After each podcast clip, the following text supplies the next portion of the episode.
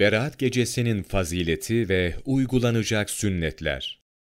Bu madde ikinci secdede iki şeyde Allahu Teala'ya sığınmalı, hamdü sena etmeli, sonra Eûzu bi'afvike min ikâbik ve eûzu biridâke min sehatik ve eûzu bike minke celle vechuk la uhsi senâen aleyk ente kema ethneyte ala nefsik demelidir.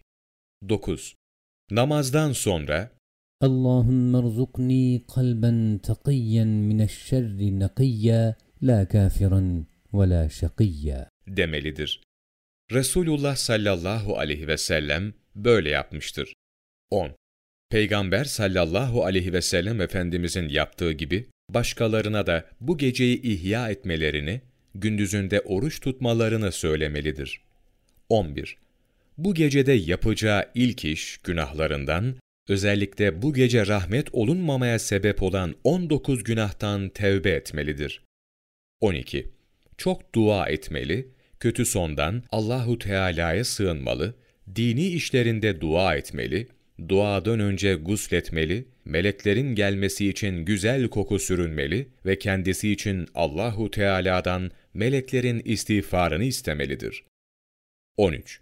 Allahu Teala'nın her lütfuna karşılık hamdü senada ve şükretmeli, Allahu Teala'nın nimetlerine şükretmede kusurlu olduğundan istiğfar etmeli, cehennem ateşinden kurtuluş beratı istemeli, bereket, rahmet, mağfiret ve afiyet dilemelidir. Şu duayı çok okumalıdır. ربنا آتنا في الدنيا حسنة وفي الآخرة حسنة وقنا عذاب النار Şu duayı da çok okumalıdır. اللهم إنا نعوذ بك من زوال نعمتك ومن تحول عافيتك ومن فجاءة نعمتك ومن جميع سخطك اللهم إنا نعوذ بك من النفاق والشقاق ve su'il ahlak. Amener Resulü'nün sonundaki duayı çok okumalı. Dünya ve ahiret iyiliğini Allahu Teala'dan istemelidir.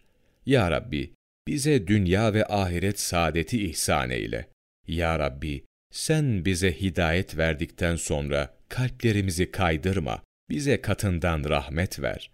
Amin. Muhammed Rebhami, Riyadün Nasihin, sayfa 277 6 Nisan Mevlana takvimi